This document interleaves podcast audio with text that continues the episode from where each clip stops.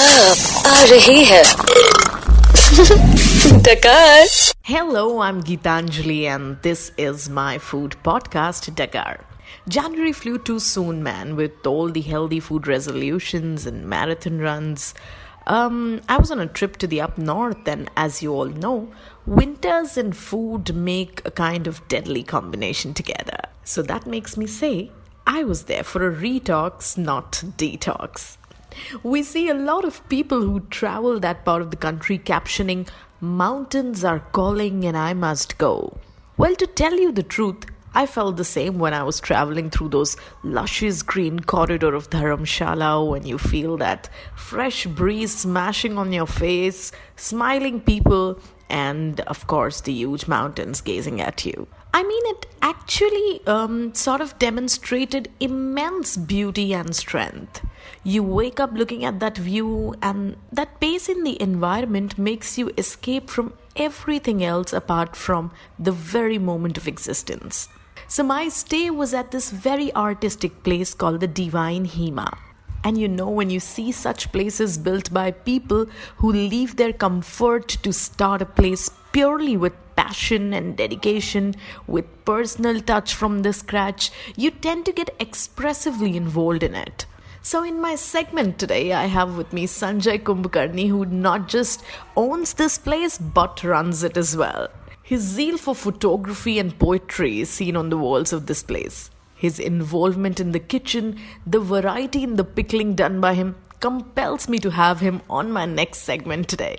So here I am sitting on his terrace facing a spectacular view with some piping hot Sea buckthorn ginger tea. Mic check one two. Pet Pooja, Kian Bhandar. Sanjay, we can only dream this fancy of leaving a job and settling in mountains and do what you really aspire to. Tell me about your dream to reality transition. You know what? At 55 years of age, I know I've come back to my roots. I belong to this place. You can define me as a geologist turned cook and a hotelier.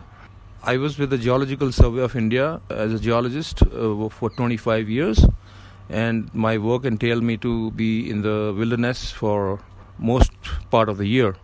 And uh, i was cooking my own food uh, in the forest and writing my own recipes. So over 25 years, a lot of things got collected, and cooking became a passion for me. And this, then the idea came up to build a hotel and test my skills. So there we go. It took me five years making this place, and now it's been two years old, and we're doing good. There are a lot of different things here, like very small elements or this clay pot over wooden sticks at the entry. Even the menu, it's not cuisine specific. It clearly shows a personal touch of your past and present together. I like I told I write my own recipes, so uh, the menu uh, was born out of them. During my stint as a geologist, you know, in the wilderness, like I said, I used to collect so many things which other people would ignore uh, in the forest. I mean, forest floor pickings and driftwood and stones and rocks, and, and down the line, photography happened, poetry happened, and then I decided to, you know, bring everything under one roof. The produce is very different in mountains, so tell us about that. local traditional food uh, which we make here is available here. For example, um, fennel, aniseed, uh, ginger powder, uh, and some of the stuff I source from outside. And vegetables, for example, uh, colocasia. Uh, you know colocasia? It's uh, arbi in Hindi. So the arbi leaves. It is popular in South India as well. Uh, I've heard called patrod. Patrod is traditional local food in, in monsoons. So the leaves are in bloom. Then uh, there's something called Lasuda, it's a berry kind of a thing which is not available anywhere else other than this part of Himachal and India. It's a wild berry, it's lacy kind of a thing. I mean, I'm talking about stuff like which you won't get anywhere else. Then Madra, during festivities, people have dham. It's called a Kangdi dham.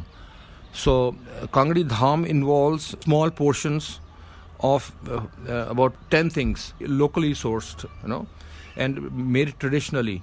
It includes uh, it includes lasuda, it includes madra, it includes telima, uh, different sort of lentils, and each has a different flavor. Some is cooked with mustard oil, some is cooked with aniseed, some is cooked with fennel seeds. It's uh, pretty interesting, you know. It's like a grand feast. Uh, Tell me something, Sanjay, from availability of locally produced ingredients to extreme weather conditions to clients from foreign land who have their own food specifications, and coming back to your passion for cooking, how do you manage juggling between all these requirements at the same time? Basically, you know, uh, I personally have to be here. If I am here, all this is possible because I know how to balance uh, stuff. You know, many foreigners who come here, they want to try local traditional food, but on the top of it, they say that, oh, well, we are vegans.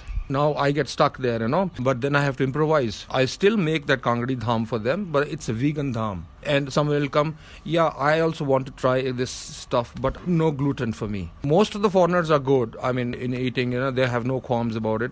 But then, like some Indian tourists, Jainis come and they want Jain food with no onions, no garlic, no ginger. We got to improvise, and we do. And but like I said, I have to be here. You know, I cannot just leave. You know, weather patterns have been changing over the past 10, 20 years now. Earlier, we used to have snow in December and January. Now that pattern has shifted to late January and February. Because of that, the crop patterns have also changed. You know, the, the the crop is delayed, and and food habits also change because when it is colder.